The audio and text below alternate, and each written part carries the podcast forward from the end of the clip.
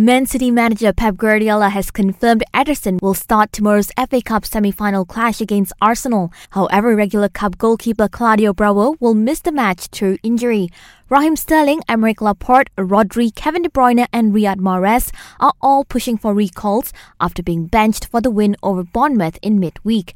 Catch Arsenal versus Man City live on Astro Supersport 4, channels 834 and 814 in HD from 2:45 a.m.